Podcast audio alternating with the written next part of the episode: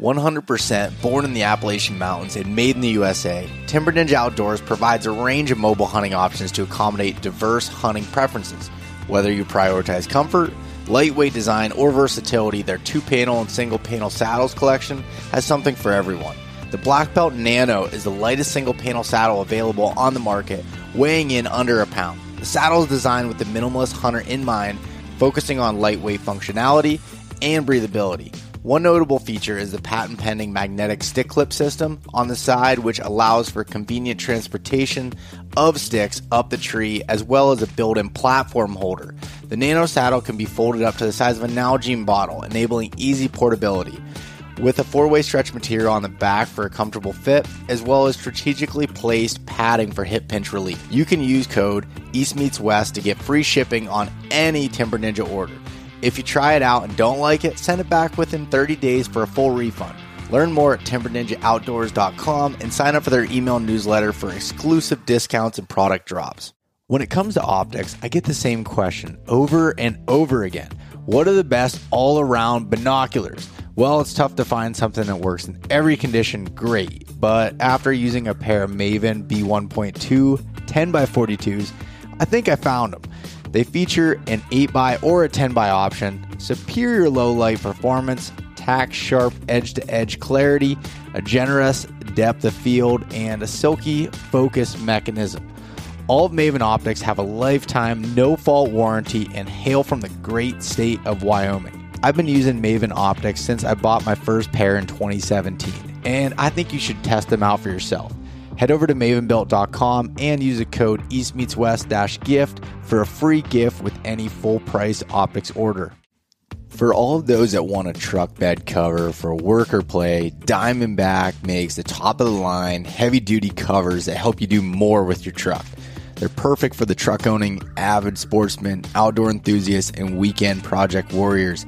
I'm currently using the HD cover that can is capable of holding up to 1600 pounds on the top, and then I have the Yakima Overhaul HD bars on top, so I can put my rooftop tent on it.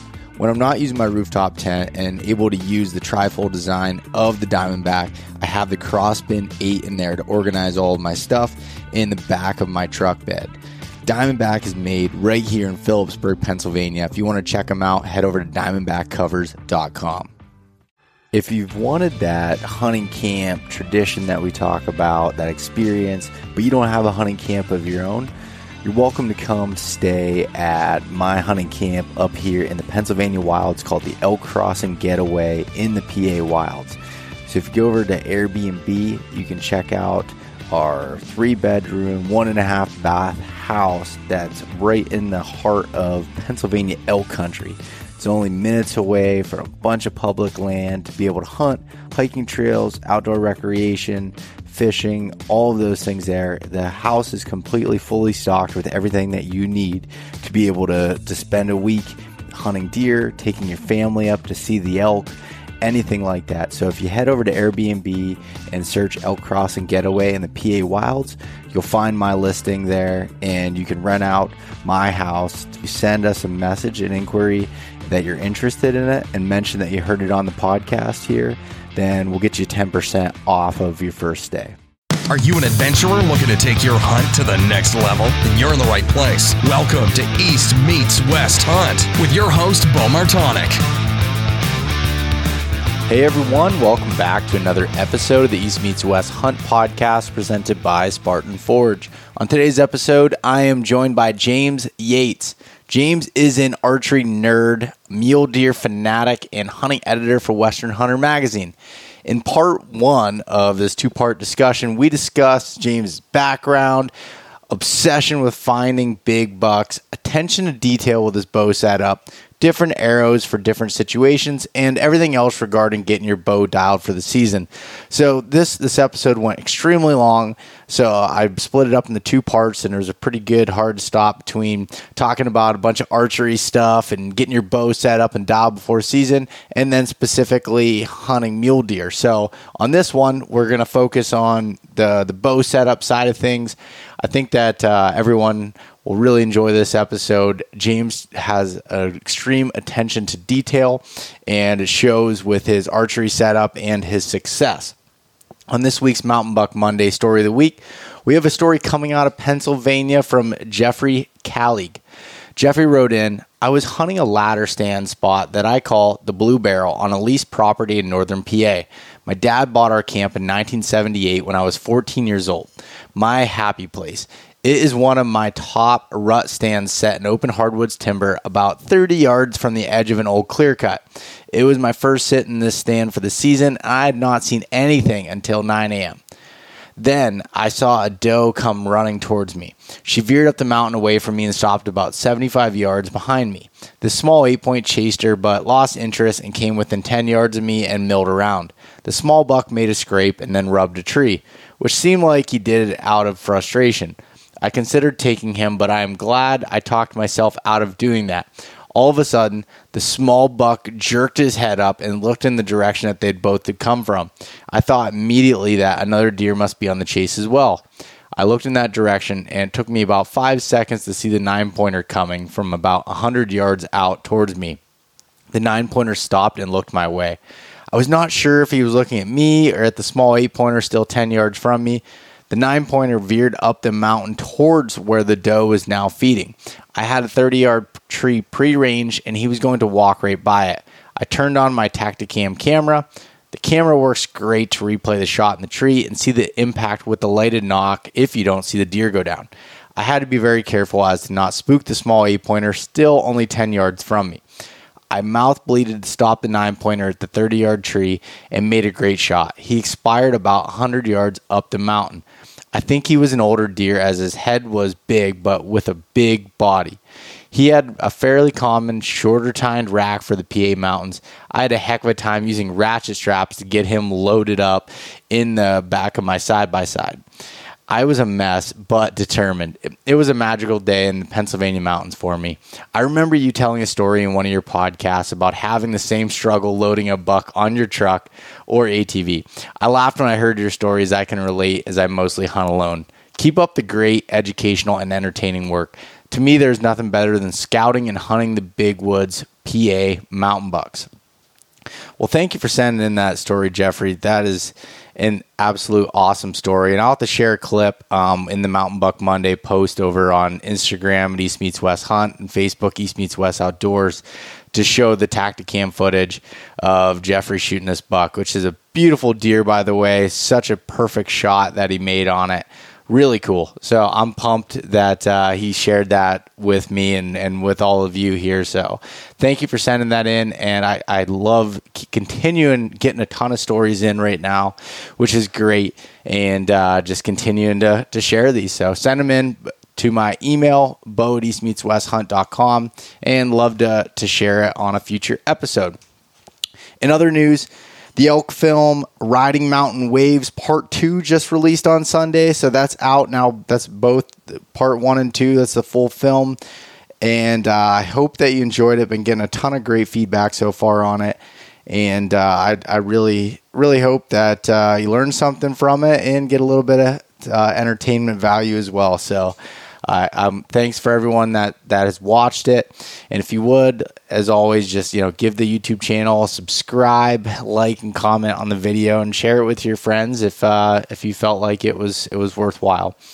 And uh, the last couple things. Um, so, as I mentioned last week, I changed the logo and branding a little bit. So, I have some of uh, some apparel on sale over on the website, hats and shirts that were of the old logo and are the original logo, I should say. It'll still be used in some stuff, but I, am running a sale on some of those items right now. So if you want to go over and check that out and uh, support the show from that side of things, then feel free to do that. I'm working on some new some new items, um, but takes a little bit of time to get that that stuff up and running.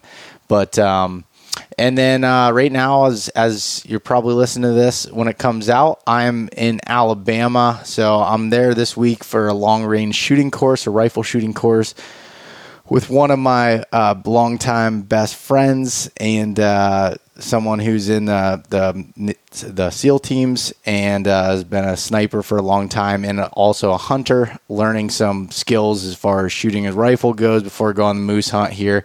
Gonna be sharing some stuff there, doing a podcast and a whole bunch of other stuff. So it should be really fun. looking forward to it. But with that being said, I hope that you enjoy this episode with James Yates, and uh, we will talk to you next week.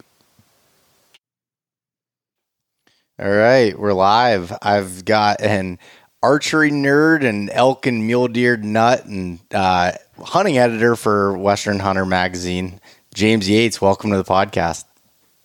Thanks, Beau. Appreciate it. Uh, that's uh, quite the introduction. I hopefully I'm half of those things, but archery nerd, yes. Hunting editor, yeah. Hopefully, we'll eventually figure out how to deer and elk hunt well. But well, I called you a fanatic, so it, okay. you know that can go di- that can go different ways. that can go different ways, yeah. uh, no, I was I, I figured you'd like the the intro there, but I just I guess that's kind of what comes to mind when I think of when I think of you. And uh, you know, I got to meet you last weekend. We were in Utah at the Total Archery Challenge, and, and it's funny because I've been had been following along with with your stuff and you know writing and and Instagram and all those different things for some of the video content for quite a while now. And then uh, um, you were talking to our mutual friend Eric Jackson, and I was like, "Oh, that's," and I was like, "That's James Yates," and you know, I just walked up and introduced myself to you, and and it was, yep. it was good to get to to talk to you and get to know you a little bit on a different level. Yeah, man, it was for sure. That uh, the that Sitka hangout over the weekend was fun. Uh, talking with you, and I was hoping to get a chance to just shoot the shit with Trevor. Can I say shit on your podcast, by the way? You can say, yeah, you can say shit. That's fine. uh, it was good to talk with uh, Eric. I actually hadn't met him in person, but we talked enough on the phone that I felt like I knew exactly who he was. And then Barklow was fun to chat with him. So, so yeah, it was nice to get in the shade. I'm a pale white dude. Shouldn't be in the sun too long. Just kidding. But I am pale. But it, either way, it was hot it was like 106 in the valley that weekend. So, oh, I know that's what you were saying. I mean, when we were up at the Brighton ski resort, there it was. I mean, it was still in the 90s, I believe. I mean, it was hot. Yeah, I think but... it was probably approaching 90 at 8,200 feet, which is whew, toasty for that elevation. Yeah. Yeah, no, and it was just the sun beating down. Yeah, so the the Sitka tent was a nice little hangout spot that you could get a little bit of shade, and actually a breeze kind of came through there too, which is surprising. Yeah, yeah, I think it was close enough to the base of the mountain that maybe we had some thermal action going on. Yeah. Yeah, that that made it nice. But how how can you say that you can't be out in the sun when you you hunt mule deer like you do? I feel like that's something where you get the sun beating on you quite a bit. uh, yeah, it, it is. Yeah, no, I just uh, I I just don't get too serious and make fun of my ultra white gingerness. So if you know if you know Isaac Aleman, he'd he'd uh, he'd concur that I am very gringo, very yeah. white. Yeah, Isaac. Uh, Isaac cracked me up. Were you, were you there when he was doing the when he was on the microphone calling oh, everybody yeah. out to shoot? Did, oh, did he, he, get? Did he get, get you to do it? Oh, well, I knew uh, I knew what was going on, and I had a number of people I wanted to talk to, and I shot so many courses um, that uh, no, I didn't get a chance to get roasted by Isaac, but uh, uh, he roasts me plenty on social media, and we just constantly razz each other. So. yeah, he's he's one of my favorite people, and especially when I go to those events. Like he, so I I had I had shot. I was shooting the practice range. I just got done shooting the course, and I shot the course pretty well. And for some reason, on the practice range, I just I started getting some anxiety with all those people around, which is good to yeah. have happen. Yeah. But I, I got done saying to Cody at Sitka, I said, man, I'm gonna go sit down for a minute. I said, I'm not, I'm not shooting real great. And as I'm walking away, Isaac calls me on the microphone, and I'm like, oh no, this is the wrong time for this to happen. He calls me up and he's like, come on. He's like, you know, he, he does his big announcement. We got Beau Martonik from the East meets West. He's like, he comes from Pennsylvania, thinks of the big shot out here in the West, you know, just doing his thing. Uh-huh. And then yeah. he comes up and he calls me a, he, he called me a fake weed dealer at a Luke Bryan concert. That's what he said I look like. And I was oh like he's so good at coming up with those things off the cuff. And uh and I missed the target. I missed like just and, and which should have been kind of a chip shot. I mean, it was 81 yards, but like I missed that centerpiece there, and yeah, uh, yeah definitely, he definitely embarrassed me there. So, well, that, that's what Isaac. That's what Isaac does. Just yeah, he he he, yeah, he's a good guy. He he and I have known each other. He actually likes to pretend that uh, I cut him off on a stock, and that was the first time that we met, which was not true. I had no clue that he was there um, not until after the fact. But the funny thing is, back like 12 years ago when I was a no name in the archery world, I actually met Isaac and he was way, this is just like when Isaac was hip stuff. He just killed two monster bucks. And uh, I'd actually met him in one of our pretty popular local trails. And I was, it was in November. And I remember thinking, oh man, that's the guy. I think he was at Badlands at the time. Maybe he'd I can't remember, but I remember having seen him and having seen his his two big bucks, and I was like, oh shit, that's Isaac. I didn't. I don't know if I knew his name, but I, I recognized his face, and yeah. And uh, that was the first time we met, but obviously he doesn't remember that because he didn't know who the shit I was at that time. But uh, so I make fun of him that he doesn't even remember the first time that we met, and he claims that he claims just razzing me is when I apparently cut him off on a stock, but I had no clue he was even there. But anyway, it's it's he's a fun guy. I love Isaac. Yeah, no, I, I do too, and and that's I feel like uh, I mean I feel like that's kind of always going to happen when you're hunting the front as far as like you know just hunting the Wasatch as far as there's so many people where you're going to oh, run yeah. into just run into people all the time. Yeah, it's it's you, you got yeah. I don't think a lot of people are afraid of really publicizing, you know, some deer that get killed here because it's you want to come do it, good luck. There's 20,000 people who do it and you're not going to affect anything. You're going to come, you're going to get frustrated. You're going to think that oh, this is you're going to you're yeah, you're going to think that oh, this person screwed me up. Well, there's like 10 other dudes. So yeah, it's it's just Mortal Kombat hunting and you kind of have to change your philosophy and pretty difficult bow hunting terrain because it's thick. We're not quite high enough in elevation to use classic spot and stock type, you know, techniques. You have to kind of start thinking outside of the box and do ambush and um yeah, light light wind bumps and and stuff like that to to try to get the the deer in a manageable position and um dog dogging like kind of like you do uh, elk hunting, dogging herds um, dogging a deer herd in the rut. Um, uh, just waiting for that that that buck to be on the periphery for you to strike. Um, kill a lot of deer that way. Um, yeah. Anyway, different yeah. tactics because of the elevation. We're not quite high enough to put. You know, some basins you can get some spot and stalking in, but for the most part, the the, the bucks just descend into big clumps of trees, like huge, you know, forests, if you will or um, you know just more or less hard to stalk. And then uh, and then obviously you're dealing with the people. So it's ultra thick tons of hunting pressure. It's it's hands down the most hunted place out west. I mean anybody with a tag in the state can hunt it. I like to joke that any given weekend in the major canyons of the extended archery there's probably in november i bet you there's 10,000 hunters in really? a few canyons. Yeah. That is insane. I mean, that's that's like you're talking like Pennsylvania first day of rifle season type of deal. You know, like we're known for the Orange Army, but it's just you probably can't see as many people because they're not wearing orange. yeah, yeah, yeah. Unfortunately, you know, bow hunting. Um, I do a lot of. I, have done a lot of sitting and ambushing, uh, sitting escape routes. So you just got to figure out different ways, different tactics. I'm actually funny that we're kind of talking about this because I'm actually writing an article right now for, let's see, this will be for the December, November, December issue of Western Hunter about using unconventional tactics and seasons to to continue your pursuit of mule deer.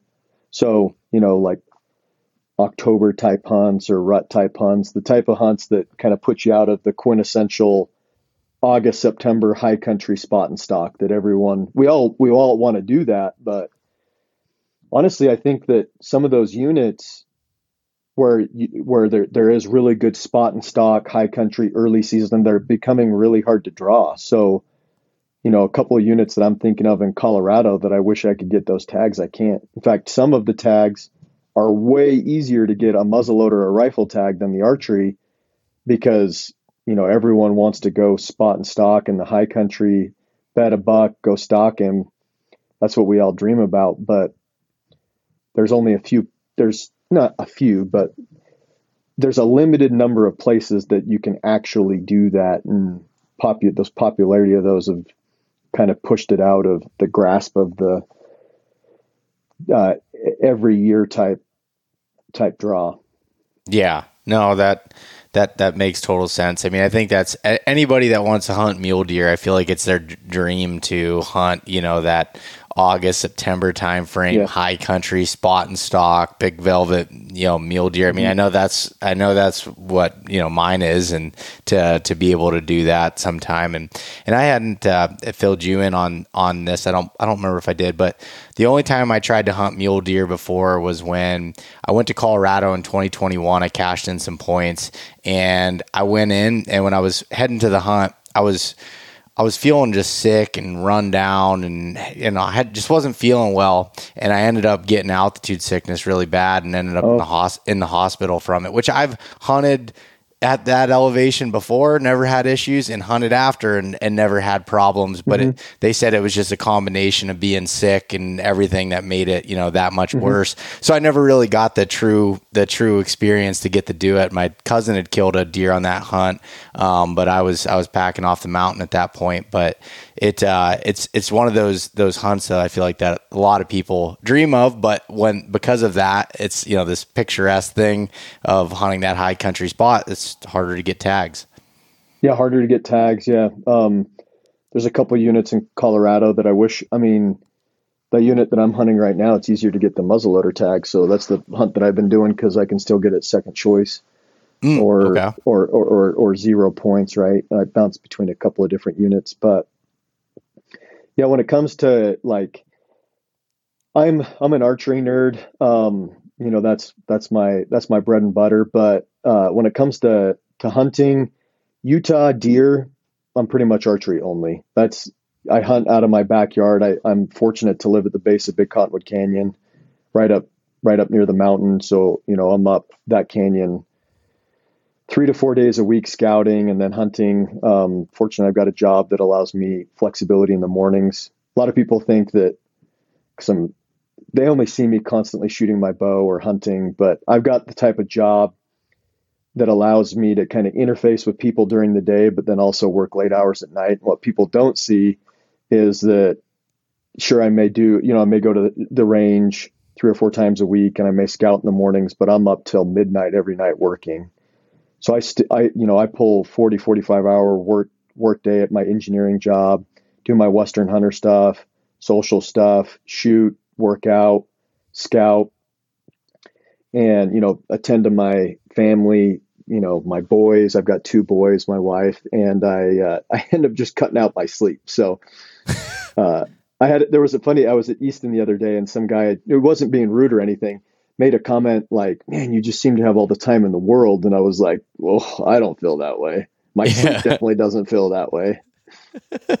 yeah, it's it's funny because from the yeah, you know, the outside looking in, that's exactly you know what people see, and and that's and yeah, I don't know how you do it with the sleep thing because I so when I was for the first four years, oh, it's a necessity really if you want to do those things. But like when the first four years I was doing this podcast and then was working my job that I had, I was working in manufacturing full time and I was working 45, 50 hours a week and then coming mm-hmm. back and editing podcasts and trying to use my vacation to go on these trips and yeah. do things. And it's, it's just like my, my uh, I track everything on my, my Garmin watch, my sleep and stuff. And it was like, I was averaging between four and four and a half hours of sleep yeah. a night. And, and I was just, I was getting sick all the time and run down. And now that I've kind of transitioned to, to making it, uh, or to doing this stuff full time a little bit, Full-time. it definitely is. I've prioritized sleep a little bit more to, More, yeah. you know, my goal is always to try to hit seven hours now, but you Mm-hmm. know, usually it's like six, six and a half, and I, I feel a lot better when I when I do that. But you know, it's, Yeah. honestly, I'm, I was still doing the same things, you know, beforehand. It was just like you gotta you gotta figure out how you're gonna make time. Yeah, yeah, exactly. Yeah, so that's I'll probably pay for it when I'm older with dementia or something, but I kind of just joke sleep when you're dead. But my I do I actually am not very I'm not a very skilled person, honestly. Um, that sounds weird for me to say, but um, the one skill that I do feel like I have is I can grind, and then for whatever reason, I perform actually really well on very little sleep, and I got that from my mom. She's the same way. Okay. So like I don't feel like I'm naturally gifted at shooting a bow. I joke that I've got a friend Jaron that shoots his bow a hun- one one hundredth of what I do. And I, I feel like if he shot his bow just a little bit more, he's just naturally skilled with it. And I I have to be a masochist and shoot every day to hold a decent group. Um, that's just I'm just not the most skilled person, but was born with you know, kind of a grind ethic and and an ability to perform well on little sleep. So I, I take advantage of both those things because I otherwise I'd be a sorry little sorry little ginger, according to Isaac. yeah. Uh, well, I mean, I, I think that's I think it's important to to note, like, I mean, as far as like recognizing yourself, because I'm, I'm I'm I I can hear you. I'm not talented at just about anything that I do, but it's like anything you put effort towards, anybody can be you know can become Yeah. good at it if you you know put in the effort. And it's like I I just you know from from the again the outside looking in, then hearing you talk and like as how much effort you put into your bow setups and your arrow builds and all the things you're doing it's like you're just you're building these things up to to make sure that they go right or have the least chance of going wrong essentially because you're Yeah. preparing for that I love how you put that. Yeah, it's it's all it's all it's all yeah, lots of effort. Nothing, you know, you know, doesn't come naturally. And I love how you said I'm stacking the deck in my favor on my hunts with all of my preparation. So I'm I'm huge on preparation, bow preparation, um, making the right phone calls before your hunt, making sure that you know. Well, this, you'll get a kick out of this. A little bit of a side tangent. I got to a hunt one time in Idaho, and there had been a burn. The fire had been burned out, burned out, and out of this one main trailhead, you could go like three different directions. Right? You wouldn't believe the number of people, hunters, who logged into the trail book saying that they were going to the exact drainage that two weeks ago had just burned the whole thing down. And I was just like, oh my word. That is like I couldn't. and then funny the funny thing was is like we checked the logbook kind of just joking with ourselves. Like half those people had come out and and like had put a note in the logbook like didn't know there was a fire or something. And I was just like, could you imagine Oh. spending the first three days of your hunt just going like hiking four, you know, five, six miles into this drainage and then you're like, oh, it's burnt. And then you're like, oh snap, I guess we'll leave and go somewhere else. yeah So like, yeah, making the right calls. One time I got bit in the butt. We were driving to Colorado and we had to go through this like kind of rural area and dumb me didn't check and and it, Google isn't the best at, you know, really rural areas and road conditions. Well, guess what? There was a road closure and we missed it by an hour. So we had to sleep. And did that was just last year. Really? So, yeah, so there, there's just always stuff that you have to. Pre- that bit me, so we literally slept at the road closure until they opened it up at 6 a.m. So it's just constantly learning. It's just a constant battle of uh, remember recapping what went well and what went wrong. Have you ever wanted to have Levi Morgan, Andy May, Johnny Stewart, and others available at all times? Well, you can with Cyber Scout from Spartan Forge. Cyber Scout is like the chat GPT for outdoorsmen and women. You can ask it any questions related to bow building, scouting, hunting, survival, and a whole lot more. I think you'll be impressed with how it responds. Cyber Scout is currently out now for a select group of early beta testers and will be available to the rest of you really soon. The entire app is a complete tool for planning your hunt with incredible aerial imagery mapping, journaling, deer prediction, and some of the most accurate and detailed weather data. Use the code East Meets West to save 20%. And if you're still on the fence, give the 14 day free trial a chance at SpartanForge.ai. CVA has been America's number one selling muzzleloader brand for over a decade. Hunting with a muzzleloader opens up a ton of hunting opportunities across the US, and I've been using the Accura series. But they don't only make badass muzzleloaders. Their line of centerfire rifles are great quality and not terrible on the wallet.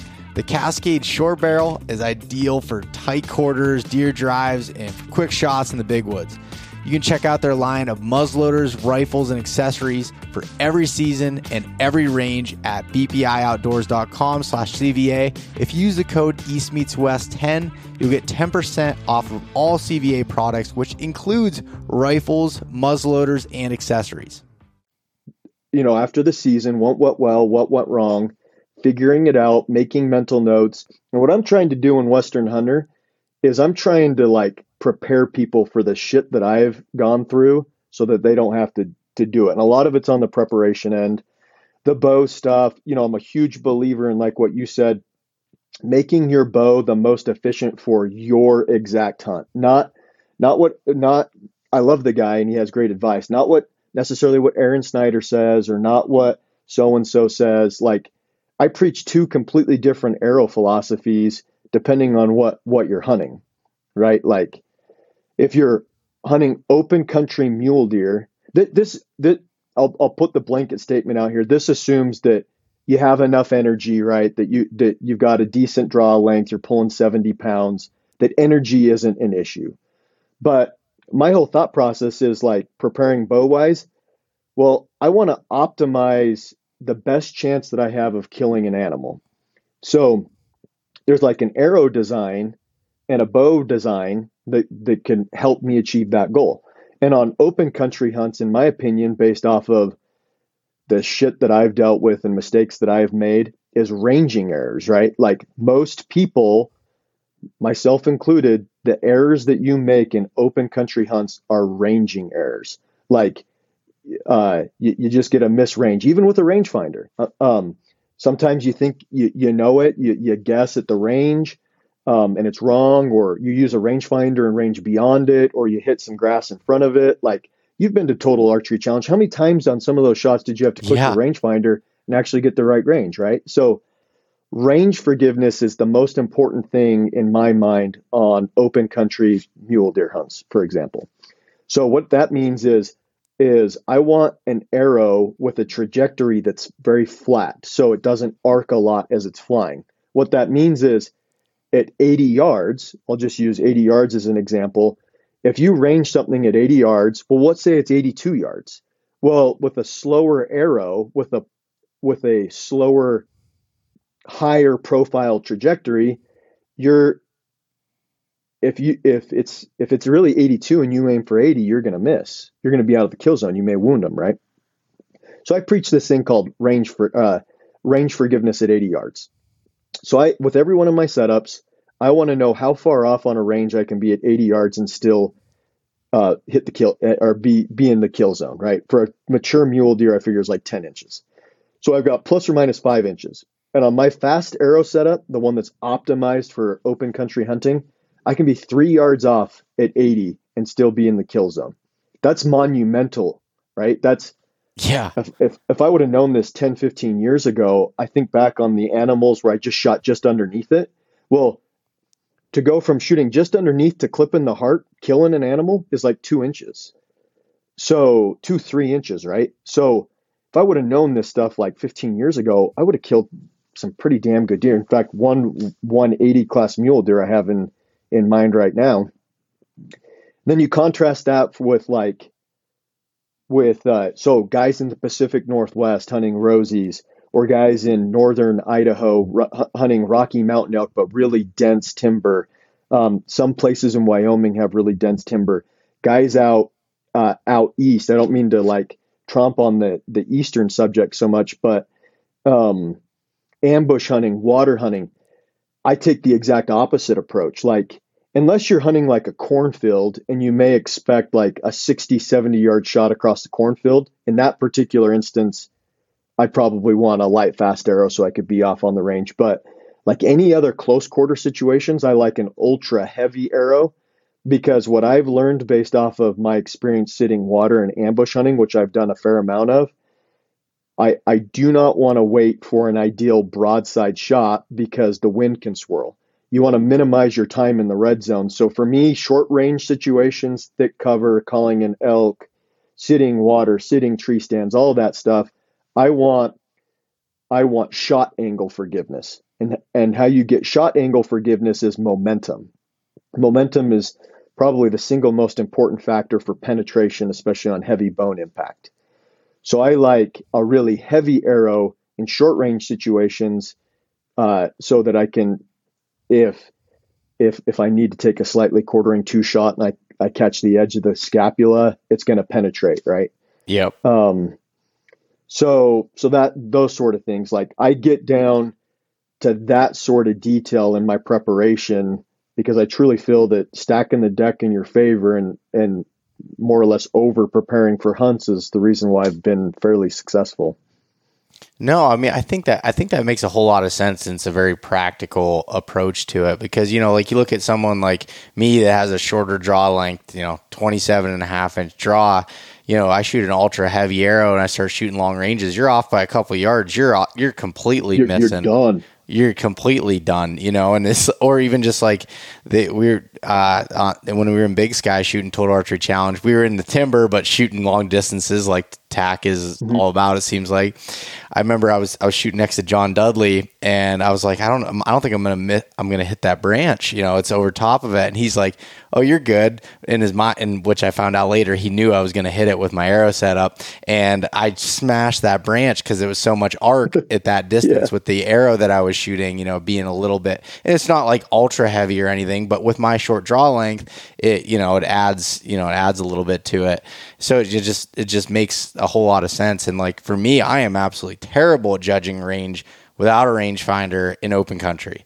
I've learned yeah, that. I know I'm just terrible with it. I'm used to hunting whitetails in thick woods. I'm setting up in a tree for 15 to 25 yard shots yeah. most of the time. You know, it's it's completely different game than when you go out west and yeah. or if you're hunting ag country for whitetails and stuff like that. So Yeah, exactly. And I yeah, I I uh, I killed a I killed like a 150 class four point um, number of years ago, sitting water, and it was the same. He came in right at last light. And, um, I remember it was the first time I'd shot a really really heavy arrow, and he was quarter two, and uh, the type of shot that if I'd shot, you know, uh, uh, an Ulmer Edge at the time or a Rage, um, I would it, the the shot hit the shoulder because he was quarter two, and it, it wouldn't have penetrated. Um, but I was shooting, I believe it was a shuttle T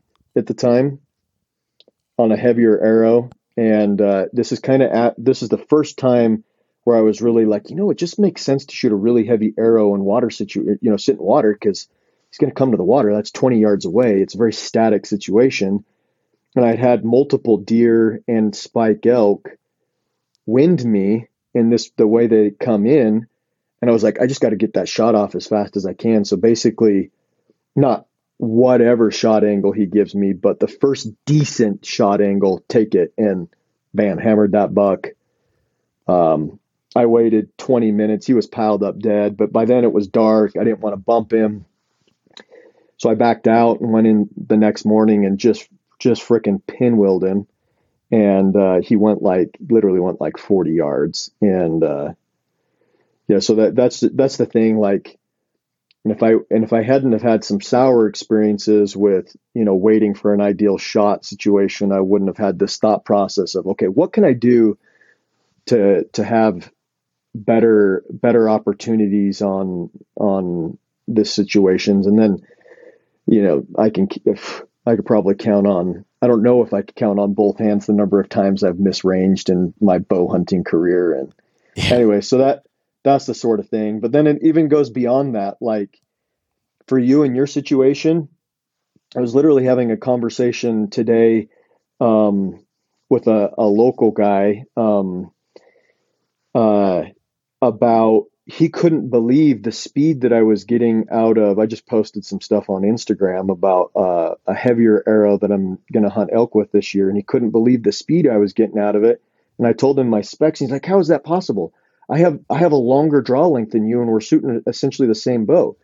Well, not everything is created equal because there are different different bows and cams and and whatnot, draw length and uh, you know uh, brace heights that that can can factor into all that stuff. And I'm I'm with you. I have a 28 inch draw, so I'm a little bit longer, but yeah, I also pull 80 pounds. Um, but there's bows that are optimized for for different ranges or different draw lengths. Like this Hoyt RX7 that I shoot, the the the smaller axle to axle one, the 30 inch in a tw- in the 28 inch cam is the top. The 28 inch cam is the or 28 inch draw length is the is the fastest or the top spot on that module. So it's incredibly efficient.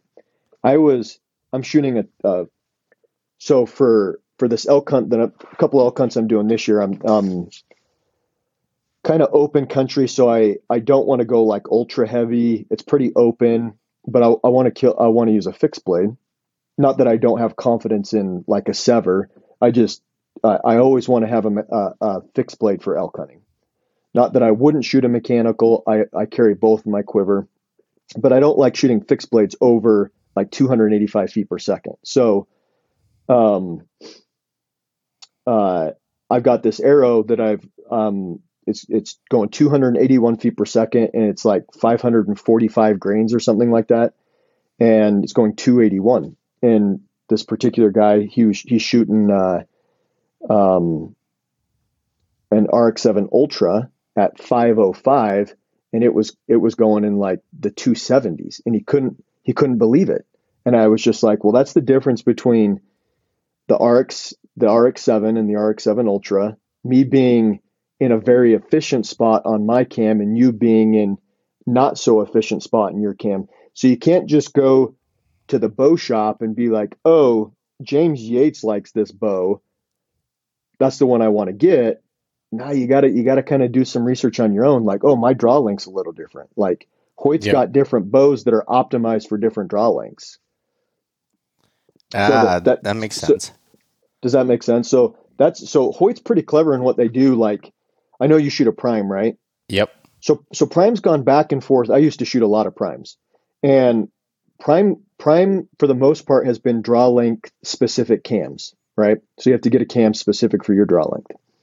Uh, well, there for a couple of years, they went to a rotating mod that covered all the draw lengths.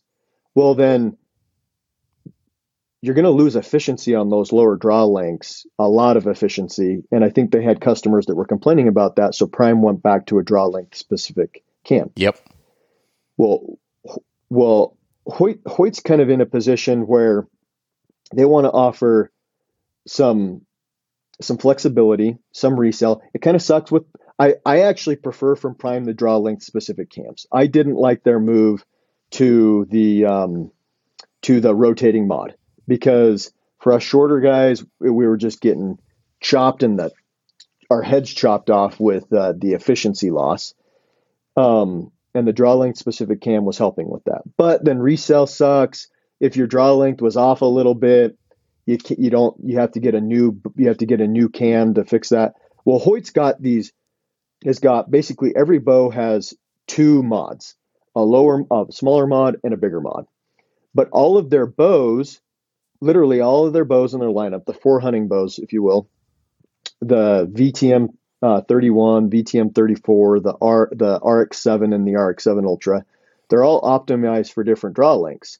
So you can find a bow in the Hoyt lineup that is within basically one basically one adjustment of being optimized for your draw length, but you still get the flexibility of having a range, a, a range of draw lengths. Does that make sense? Yeah, no, I'm I'm so, following you. So there's some resale. Uh, if you were screwed up, if you're at the top of the cam and you need a slightly longer draw length, well, that's not going to help you. But th- so you get the best of both worlds, right? You get a bow that's optimized for your draw length, plus you have some variability on the draw length. So it's kind of unique in the industry. Anyway, so that that's the sort of thing that I'm talking. You can't just like go buy an RX7 because James Yates shoots that at 318 feet per second or whatever. It's very specific to my draw length, you know, that sort of deal. So this yeah. is all preparation. It's all, you know, all really important to success. Yeah, and I think that's why it's also so important. Like when you go into an archery shop to shoot and then shoot all the bows and see what feels comfortable and what makes sense for for you. You know, like for a lot of years, I had shot a Mathews bow, and honestly, you know, I I, I liked those bows and they were great bows, but I always felt like it was top heavy to me. You know, yeah, that was you know, it always felt top heavy. So then that's when I grabbed a prime and I was like, man, that center grip for me just like I oh. felt steadier on target and I was able to, you know, keep the balance well. So it's like there's all these different things that come into it. But you know, there's other people that are like, oh, maybe that's not for me. And that's that's okay. That's why there's different manufacturers and different models and everything. And honestly, I had never looked at like what you were talking about with where it's the most efficient, depending on the the cam and everything for that. Yeah, and I've got I've got an article that kind of describes that in Western Hunter specifically with the Hoyt and talks about that in a little bit more detail, but it's just kind of an overall general conversation. So a lot of my articles that I write in Western Hunter are kind of to the tune of this discussion like how to be ultra prepared, mostly from an archery perspective, but one or two articles a year. I kind of go a little bit broader in, in general preparation terms as well. Um, yep. So I, I'm a big nut on, on preparation for success and, yeah, no, that, uh, that, that makes a lot of sense. The, uh, the, just to highlight that prime center grip thing, that, that is really nice. I, I, I do I do miss that a little bit the the extra mass of the bow below the grip and it just really helps it. I mean I use the analogy of using uh you know holding on a sledgehammer with the weight down versus the weight up. Gravity wants to take that one way or the other, but when it's down, gravity wants to take it down. Obviously, that's an extreme example, but that's the whole reason why you want to mount your stabilizers low and get your stabilizer weight as low as you can and that's the whole reason why Prime does their center grip. So, you know, there's physics behind all of this stuff. And fortunately, being an engineer, I, you know, I'm educated in that sort of stuff. So I, I understand that maybe a little bit more than the average person. I just try to apply it to my articles and my mindset.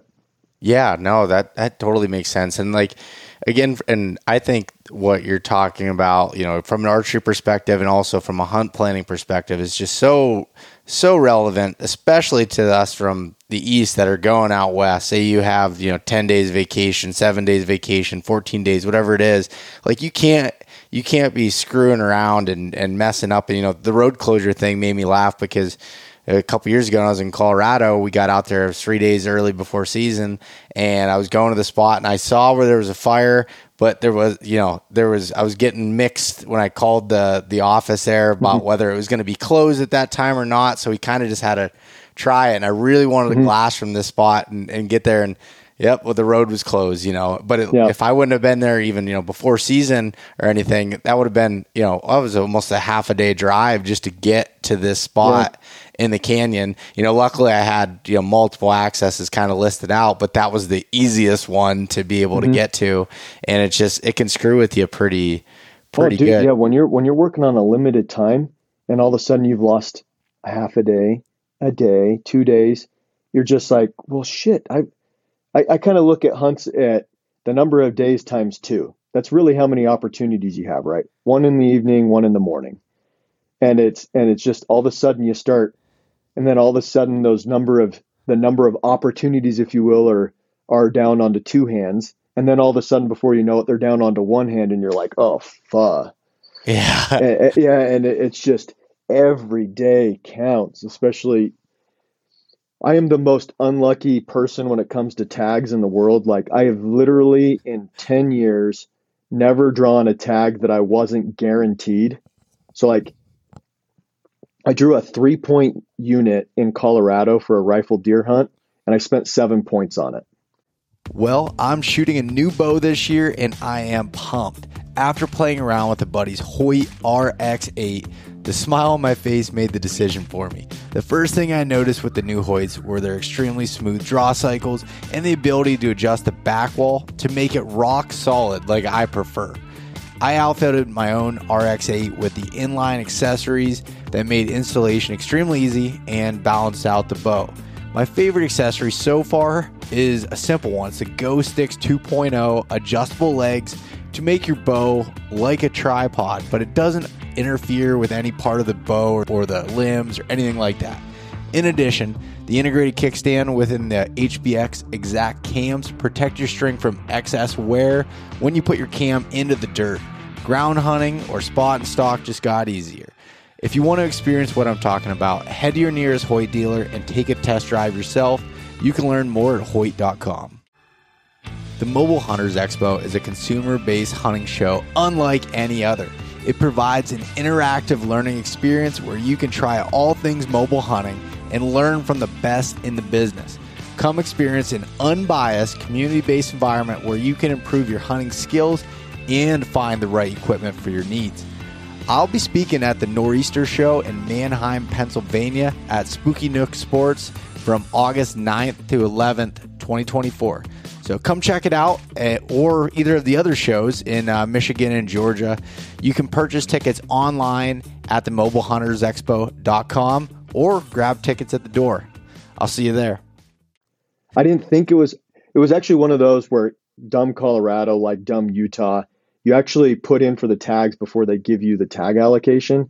And this particular unit, uh, they cut the tags back from winter kill, and then I put in with seven points in a six point unit is what I thought. I was like, yeah, that's fine. My buddy had eight, so he he took it he took it up the butt a little worse than me. But um, he uh, we we put in and then well we find out guess what they doubled the number of tags so it went from a six point draw to a three point draw anyway we ended up killing a 185 inch typical for my buddy and then i killed like a 178 typical young deer uh, but kind of one of those classic young deer with bomber genetics. He has like a four inch uh, four inch four or five inch kicker good frame uh, 26 27 inches wide and good eye guards. But the type of deer that would have been 200 inches the next year probably. But Yeah. i got i got greedy towards the end of the hunt and i just wanted to kill him so yeah. No, uh, I mean, I, I, I think you're, uh, I think you're spot on with it. So I like how you looked at it from the number of opportunities, like when you're looking at, you know, morning, night, morning, night, as far as that's when you're most likely to have, you know, the opportunities there. And it's just like in my, I've not, you know, been probably doing it cl- even close to as long as you have, but like, you know, I started hunting out west in 2016 and going through that and the amount of mistakes and stuff that I found, like probably the most prepared I was when I was, it was the last time that I'd elk hunted before, before last year's 2019. And at that point I'd went three years without killing, killing an elk. And it was just like, mm-hmm. Man, I was just struggling. I just basically put everything down on paper that where my problems were. And mm-hmm. when I when I got this Idaho tag, it was an over the counter tag, which it still is, but it was easier to get at that time. And I was mm-hmm. like, okay.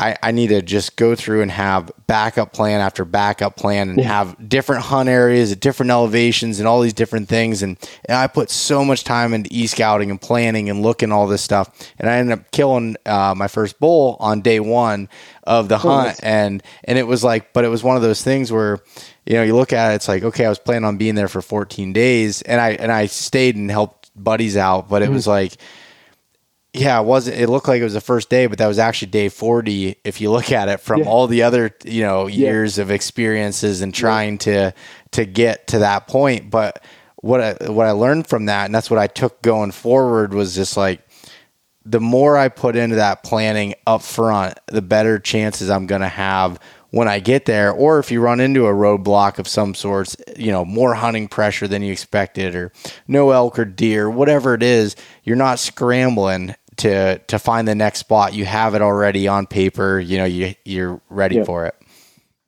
Yeah, I, I completely agree with that. And you didn't quite say this, but you probably agree is how I coined this phrase in my, in this last article that I wrote that I think's coming out in um, let's see what day that'll be uh, just before September. So the end of August. How a hunt starts is how it's going to persist. If you're if you come into a hunt and it, and you're really well prepared, your hunts just seem to go smooth. If you come into a hunt, hunts are really demanding on us mentally and physically, right? So if you come to into a hunt and you're shot, you just I don't know, maybe you had an argument with your boss or your wife, or maybe you're mentally burned out because of issues like that, or or maybe maybe you maybe you're hunting a a, a dry a dry drainage and you're trying to get a few days worth of water up um, the the day before the opener just so you don't have to cycle to get water and and you get up and day one you're exhausted because you just hiked hiked an 80 pound pack with you know two extra gallons of water up 3000 feet of vert and i have just found that how a hunt starts is how it's going to persist. So if you start tired you're going to be tired throughout the rest of the hunt. If you if if you're if you're mentally effed up because you had a fight with your wife or your boss before you left you're going to be mentally effed up for the rest of the hunt. Um, if if if you're scrambling with your with your options, you're going to be scrambling for the rest of the hunt. So again, not to drill the preparation, but man, it's just it's just so important. Um, just so important to start that hunt off on the right foot. Not saying that you you can't recover from a bad start. It's just hard. Yeah, no, and again, I just I just think of so many just reminders of that. You know, last year too, I was going, I got back from, I was hunting in Alberta and I was like, wanted to get to West Virginia to, to hunt the rut. And I was like, my water line broke at my house and I was trying to clean that up and go. I ended up having to drive all the way through the night and I didn't sleep. And what do you know? My immune system runs myself yeah. down and I'm sick. And the hunt started off being sick and it was just like I was putting in 40% of the effort that I normally yeah. would have been able to do. And, you know, I came home with the tag in my pocket and it was just like, yeah. and I felt super confident before that. It's like, if I would have just gave myself a day of rest, you know, between there and, and just, and went down. And even if I had a one less day to hunt, I would have been more efficient for that time yeah. versus trying to push it. Yeah, limp along. Yeah, I remember. I just recognizing your body. I remember on a hunt I was doing with some buddies. Um, I had just burned my butt if at work, and and I remember getting to. I remember getting you know midday to our camp, and we, we this was an elk hunt. We could already hunt. It wasn't an opener deal. Um, and I remember two of two of the guys went off one way, but I literally pulled a. I'd been up for I don't know a, a stupid amount of time, thirty six hours or something, and I told my partner I was like, "Hey, I'm first up. Uh, this isn't going to affect you because I'm first up. I'm going to take a two hour nap." And I literally started out the hunt taking a two hour nap, but I just needed it. I remember like how overwhelming it felt to go out and immediately start hunting that day and and I uh, I ended up taking a two hour nap and and and that really helped. Obviously, that's really small, but yeah, but it speaks it speaks volumes to listen to your body and and listen. And it's become more important the older I. I'm almost forty, so I'm I'm starting to get in that geezer age. So I'm having to start thinking about those things. Like I have, I've been having hip problems. Who has hip problems, right? No, like, yeah, uh, that, yeah, you're, you're, spot on. I mean, I, we've talked about it on the podcast before with, on the whitetail side of things. It's like, okay, during the rut, you know, you're spending a lot of time in a tree sitting dark to dark and just, you know, the yeah. ambush style hunting. Well, you know, you tr- you try to take advantage of that time you have off, but it's like you do that day after day, and even though you're just sitting there, it's exhausting mentally, and you know, so like for me, if I get say I do three or four days and I'm just like absolutely wore out, I might sleep in a little bit, and then yeah. just and for me, I found that like the most where I where I've killed the most deer is during the middle of the day during the rut. So it's like, okay, I'll skip that first couple hours in the morning, yep. get some rest, reset, get a good breakfast in, and then go in and do it. And it's just like, and maybe some people don't need that, but for me, I've learned that for me to to be, you know, and be efficient and active while I'm in the woods and focused on the task at hand, that that's what I need to do. Yeah, yeah, for sure. Listening to your body. Yep. Yeah. Yep, no, yep, most agreed. most definitely. what what else do you think on the the preparation side that you see either yourself or others kind of make mistakes on on specifically on like western hunts? Uh, making sure your even your mechanical broadheads fly with your field tips. A lot of people think that mechanicals just inherently fly, and for the most part they do, especially Severs.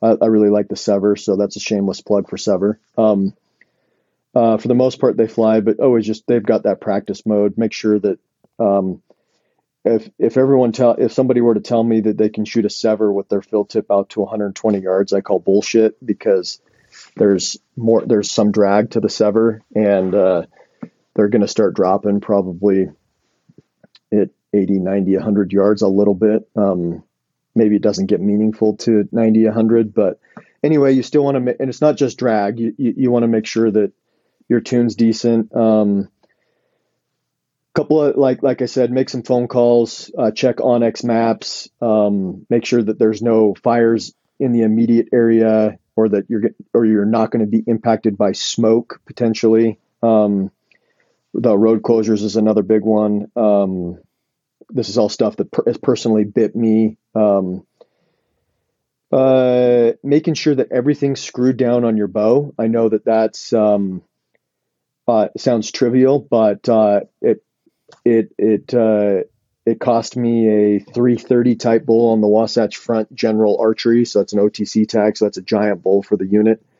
My my rest had um, I ride, um, I hunt some off a bike, and uh, the bouncing, um, you know, side by side could do the same. Can kind of jar, jar some things loose. So just constantly making sure that all the screws are tight on your bow, um, the rest, the sight, that sort of thing. Um, I like to keep my string clean. Um, if you're out in dusty areas out west, I kind of got this unique method for cleaning my bowstring. Um, I use a little bit of wax and I get it on the string. Um, and then I take a piece of serving and I wrap it around uh, the bowstring material and I run that serving up. And so I'm peeling that wax off. But with that wax comes all the dirt.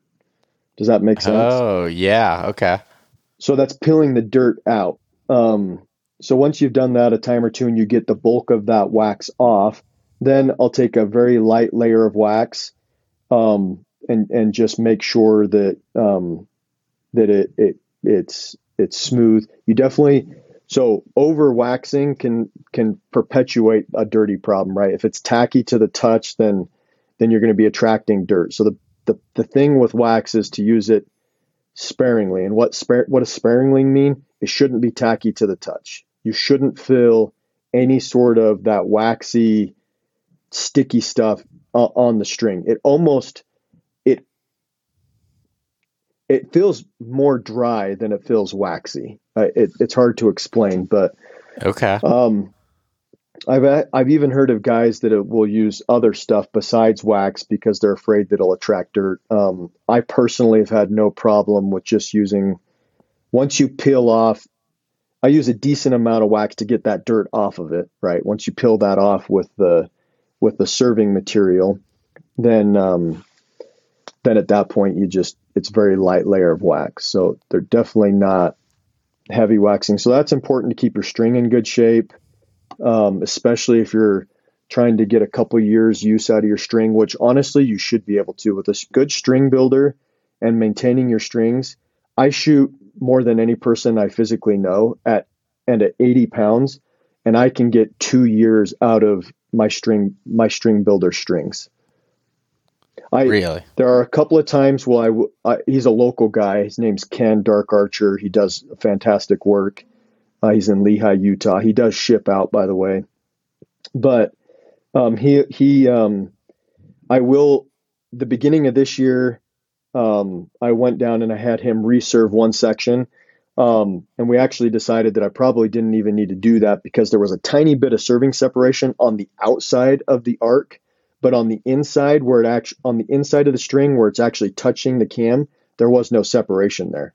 It was just on the outside of the bundle. Does that make sense? Yeah. So it's not it's not really causing any impact at all. No, no, and it was just so minor. But regardless, I just had him do it. And then I also generally replace my center serve every year if I'm trying to get a second year on my strings.